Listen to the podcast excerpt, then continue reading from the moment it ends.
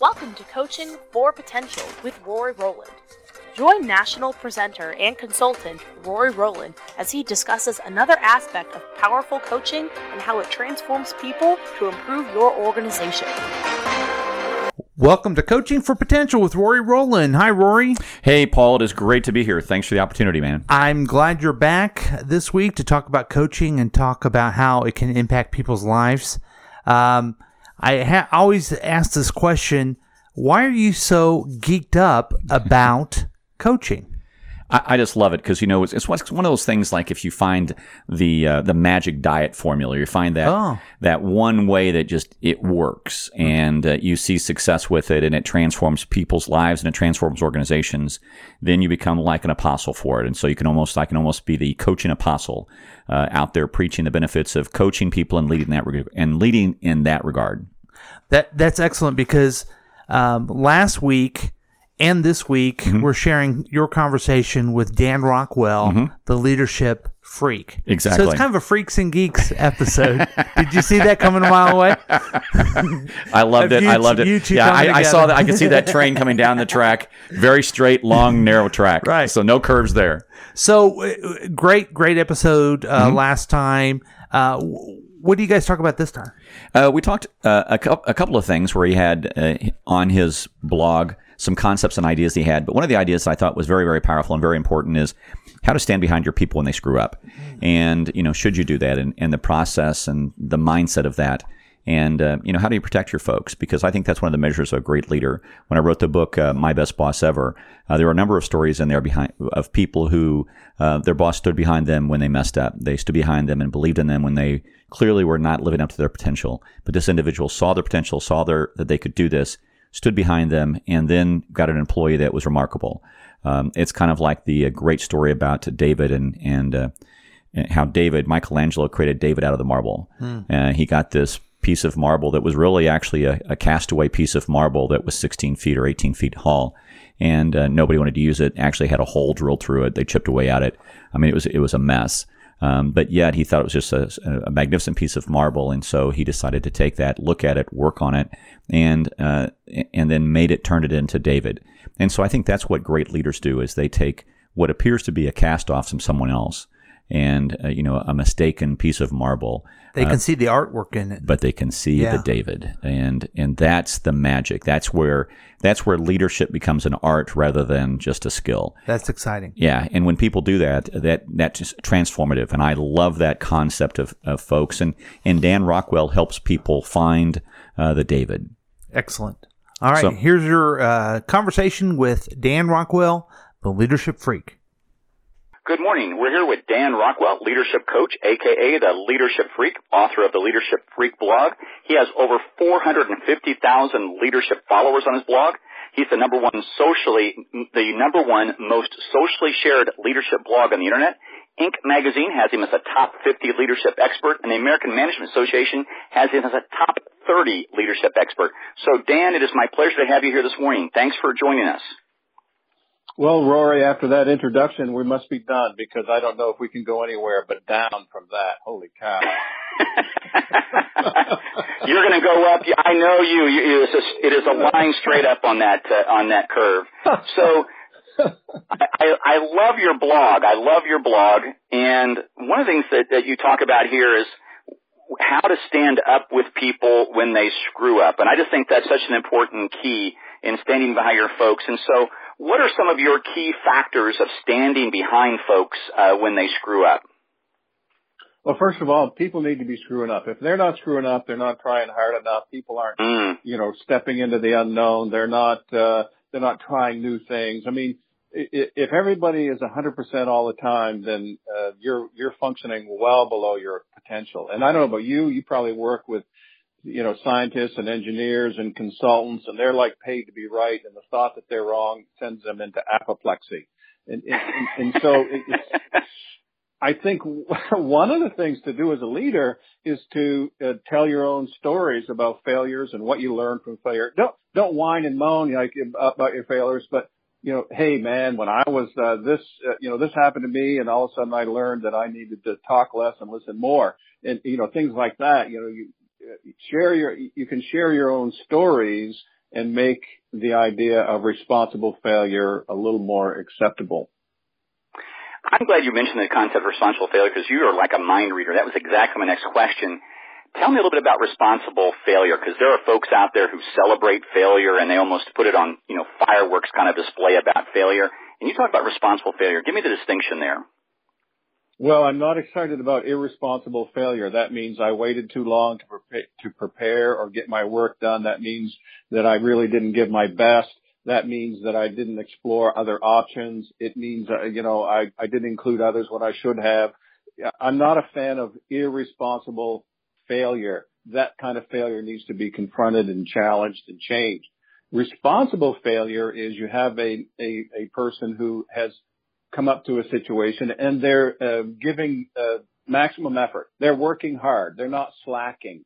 This, you know, low effort is not an option. I think, um, you know, responsible failure is you know what you were trying to achieve. You weren't just wandering around whacking at the bushes. Um, you know, so I, I just think like, Uh, uh, I'll tell you where this comes from. I was asked uh, several years ago um, at a thing I was speaking at, you know, how do you how do you let people fail? And all of a sudden I realized, you know, there's this great discomfort, and I don't blame people because failure can be expensive, failure can be time consuming, failure can be discouraging. So I started thinking about response. Let's celebrate responsible failure, and let's confront irresponsible behavior, uh, failure. Mm, I, I love that. I absolutely love that. And, and the other thing is you go on from that. Once you go into your blog, you go from responsible failure, but the, you go on. The next point is to focus on learning. And so take me through that process. How would you coach a leader or a manager on going from that next step? Yeah, well, you know, Carol DeWitt's book, uh, uh, Growth Mindset, you know, the mindset book, uh, right. That's just so good, you know, this growth mindset thing. And I think this is where this comes from. So the question about, you know, when failure happens, how you respond to it is really going to be the determining factor on whether the person will have courage to reach out again or to stretch themselves again. If you beat them up, if you, you know, that kind of stuff, then they're, they're going to pull back and play it safe. So the question, uh, what are you learning is such a powerful question. So when someone comes up it, it, it, with uh, failure, the question, what are you learning, opens the door. And I like to use learning, not what did you learn, what, what have you learned, because learned feels final. Learning feels like you're, it's ongoing. Jack Welch, uh, I asked Jack Welch in uh, New York City a few years ago about a pivotal moment in his career. And he said it was the time I blew up a, a uh, plastics plant in, uh, in Massachusetts. And uh, what happened, you know, well, I, I won't tell the whole story. Let me just say that Um, he ended up in his boss's boss's office, and he'd driven one hundred miles the next day to go to Connecticut. And in that office, he didn't know for sure if he had a job or not. No one was killed. Uh, you know, blew the roof off this building, um, and it was after work hours. He said, I was in my office, and glass was all over the place and all this. But anyway, he said, I went into my boss's boss's office, and and we we chatted briefly, and then that man looked at me and he said, well, Jack, what are you, what are you learning? And he said, I learned that don't kick people when they're down. Um, and of course we all know Jack spent his entire career at G E. That's where he was. Right. And, uh, it, it was just a powerful tipping point for him. Mm, excellent. Love it. Absolutely love it. And then, um, you also, you say that the final step is expect capable people to remedy their screw ups. How do you help them do that? All right. So look, that so many people are compassionate to a fault. I'm, and I know this sounds terrible to say, right? But you, you, we help too quickly, and and mm. that's not a good thing, you know. So for, think about a five-year-old learning to tie their shoe, and and you know, they mom or dad sees them struggling, and then they they reach in to help them. And so often, what will the little five-year-old say? I can do it myself. And and we need to let people work through their struggles. Uh, be available, be, be nearby, but don't meddle. And, and then here's what happens. Little Mary or little Johnny's t- trying to tie their shoe, and they struggle with it for a while, and they finally, they get discouraged, and they come and see mom and dad. Mom and dad helps them, and they have success. The person who was at one point an irritation is now a hero. So if you can let people struggle a little bit, then you, you help them, and then they look at you like, oh, thank you so much. So don't yeah, help too I, I, soon. Be available. Yeah, no doubt. I love that. And the, the questions you did on the blog, I think these are great coaching questions. And, and I just want you to, exp- I'll, uh, I'll give you the two questions there because I just loved them, and then have you expand kind of the, the mindset on them. Um, you said, okay, what are you going to do to correct the failure, assuming there's obviously an option to correct it at that point? And then the other question you asked her, what are you going to do differently next time? And that is the question. And just give me some mindset thoughts on that. I think those are great questions for coaches to ask and managers to ask their employees when a when a screw-up happens. But give me some mindset thoughts, background on that, if you could, please. Sure. Um, uh, first of all, the pronoun is you, and uh, this is important. Don't say we if you don't mean we. Mm. Um, I, I I think this is a mistake for leaders. You know, we're going to do this when they really mean you're going to do it. They just right. have the courage to say you. So um, it, when it comes to failure, if you're not going to, if you expect them to remedy the problem that they created, and by the way, that to me is, again, be helpful, be encouraging, be available, but don't fix everybody's problem for them. So uh, what do you want to do about it? And this is an opportunity. As a coach, you would you would do this, right? So they would say, well, I'm, I'm going to do this or that. Then you might say, well, what other options are there, or and what else? And you generate three or four uh, potential, and all you need is is three or four. You generate three or four potential solutions, and then you ask them, well, which one would you like to would you like to try? And I like the idea of like to try. Yoda says there is no try, you know, only do.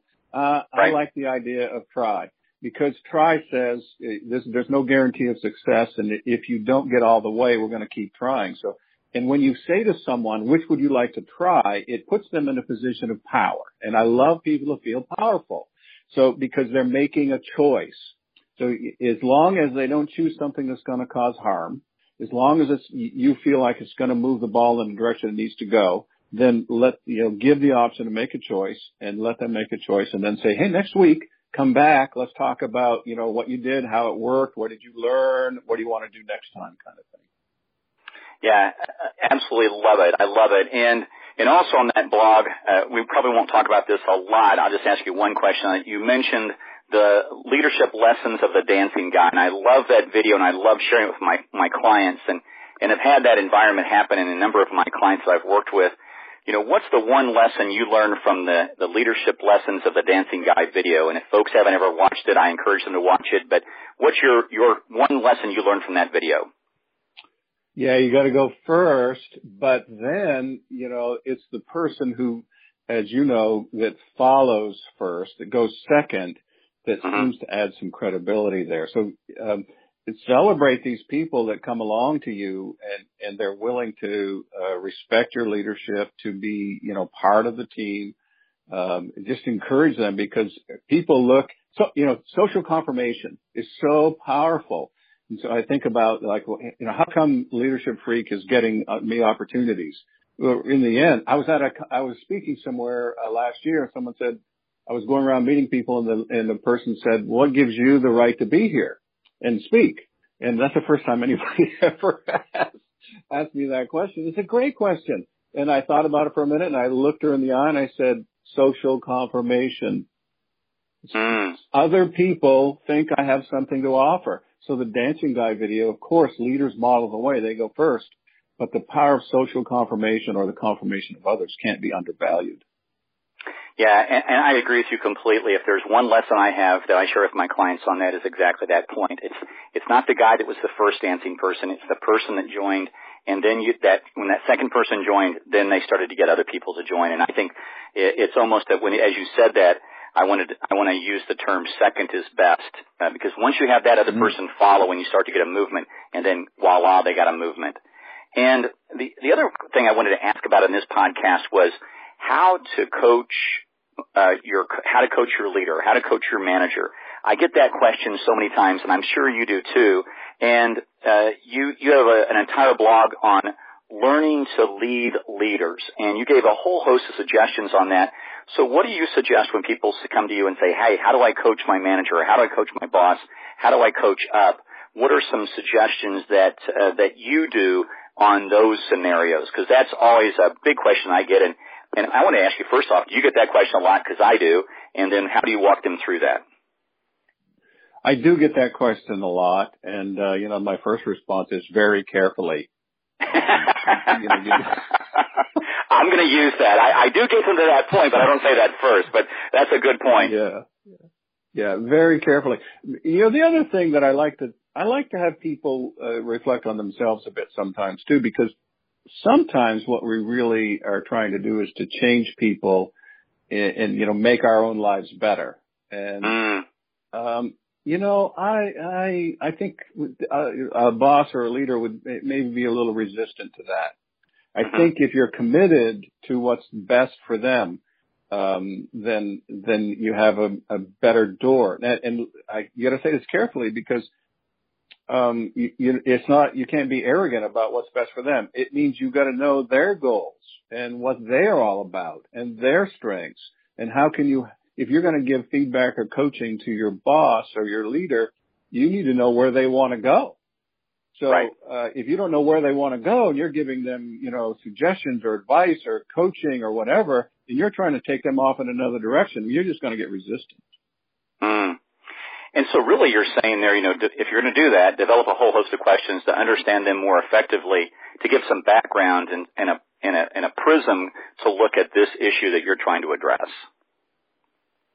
Yeah, so you've got I, a little bit more clarity I, I want to know. Yeah, I want to know what's important to you. When you when you coach people, the coach, the person being coached is the one who sets the direction. You bet. Uh, you, you know, you you know they're they're the they're in charge, and and uh, I think in the idea of coaching up, we should embrace this as well. So, you know, knowing what the leader is all about and and asking those questions. Does your leader want a promotion? You know, or mm. or uh you know, does your leader want to expand the business?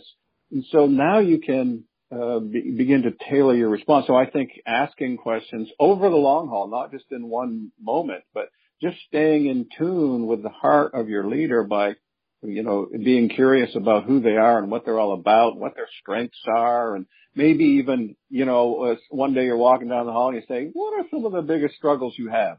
Now, granted, your leader may not be totally candid with that, right? They may need to, right. you know, they don't want to say, my biggest problem is Mary Jo over there, you know. Right. So, uh, you know, but still you want to show some gentle interest and, and create a connection. And the other thing I think is to have a big picture uh, perspective. If you're an employee who has a very narrow approach to work, in other words, it's all about you and what you're doing, your boss is not going to be that interested in what you have to say. But if you th- if you're constantly thinking about what's best for the organization, what's best for the leader, what's best for your team, now you're earning a platform where you can then offer suggestions, ask questions, um, you know, even uh, you know, with permission, say, you know, I wonder if I could give you some perspective on this or a different perspective, without obligation, of course. But, but uh, you know, then you have the platform. Yeah, and I think that's such a, a powerful concept is, is you've got to, if you're going to coach up, you've got to use the coaching model. And what you basically said is, excuse me, you've got to ask questions. You know, what's your perception? Where are you going here? What's your goal? What's your vision? What do you want to accomplish? How, you know, how do you want this to end? And then if there's something about that particular component that you're focused on that you could add value and say, hey, I think we'll get to your vision quicker with this. I've had some people share this with me and, and give me your thoughts there rather than blaming them or accusing them, but say, you know, they, they said this was the behavior they observed. What would you, you know, what would you say to that or what's your perception of that? Because they may have a very good reason for it that we're, it's one of our blind spots. We don't, they know, but we don't know. And it could be a, an issue we're not aware of. Very good. Exactly. There's a huge difference between walking in and saying, I think you should. Not really knowing where they want to go and what they're all about, or, or knowing what they're all about and then saying, I, this might be helpful. Let me ask a question or two, or let me make a suggestion. Mm-hmm. But I, but I think if you come from a perspective of asking questions and, and getting a sense of them, and I, I love that concept of honoring, you know, them as a person and honoring their position, because they've obviously earned the right to be there. And in most cases, we all have bosses. We go, how do they get there and how do they stay there? But That's a, that's a whole different podcast, but, but, but honor that. And, and then to ask questions in a way, I, I love your approach to that. Find out where they're coming from. How's that working and, and that process? And I, I think that's one of the biggest questions I get for people is, you know, how do I coach up? And I, if you come, and I also tell them too, come from a kind heart. Uh, your boss will recognize that if you're just trying to change them for your benefit, as you mentioned earlier, but if you come from a kind heart, they recognize that too. Mm, so powerful. Listen, if you're having a conversation with someone and the, and the barrier goes up, you're probably being pushy. You you may have, you know, they may have sensed an agenda. You know, they may have sensed that you're not really that concerned about their welfare. You're concerned more about your welfare. So the kindness idea is so, so powerful. Yeah, it's just such an important key. And when I and it also helps them talk them off the ledge there, because typically when they go in to go to their boss, they want to, by God, you need to fix this. And, you know, that's such a challenging uh, challenging thing to do is, is to walk into an office and say, you got to do this. Um, so any last ideas or thoughts on coaching up or coaching leaders or learning to lead leaders? Any any final thoughts on that process? Yeah, coaching up, if you don't get what you want, how you respond to that is going to open the door for the next situation. So mm. it's, uh, you know, you're in there, you're having this conversation, and, uh, you, you you know, you you you have something in mind. It's probably not pure coaching, right? It's probably, you know, let's explore issues or whatever. But anyway, you don't get what you want. That's when you grab an oar and you row like it was your own idea anyway. If you mm. don't do that, the next time something comes up, no one wants to hear what you have to say. Yeah, and uh, uh, I think the great what you're really saying there is the great paradox of, of, of listening. The more you listen, the more you're heard, and uh, and that's really what I hear you saying there. I just think that's a great point, Dan. I cannot say thank you enough for your time today. Fantastic ideas, fantastic suggestions for the podcast, and I just want to is that and your podcast again is uh, or or your your uh, blog is how do people get a hold of you if they wanted you to speak for them or to uh, Uh, to, to speak at their conferences? How do they get a hold of you? Right. Uh, well, the blog is leadership, leadership freak dot blog. Uh, my email is dan at leadership freak dot com.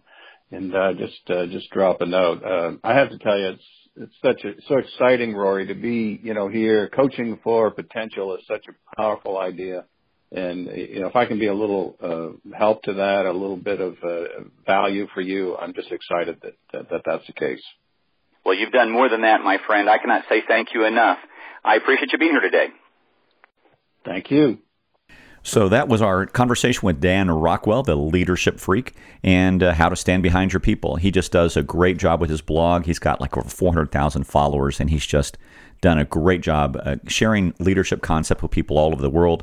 He does keynotes, he does leadership uh, lectures, and he's just terrific. And I just cannot say thank him enough for his time uh, yeah. to, to talk to me. How can people get a hold of Dan? Uh, well, they can just go to the Leadership Freak, the Leadership Freak website. Uh, they just go, if they do a Google search for Dan Rockwell, Leadership Freak, boom, it'll come right up. Okay. And he's just got tons and tons of uh, of information out there. I think it's just absolutely terrific. And the other thing is, too, uh, they can also uh, just, you know, just do a Google search for Dan. Mm-hmm. So it's and, easy. And if people want to get a hold of you to find out how you um, mm-hmm. help people with coaching. Absolutely. Uh, my website's Rory Rowland dot com. That's R O R Y R O W L A N D dot com. And they can uh, look me up there and get a hold of me, and I'll be happy to help. All right. Thank you, Rory. Thank you, my friend. Thanks for listening to Coaching for Potential with Rory Rowland. Join us next time for another discussion about the power of coaching.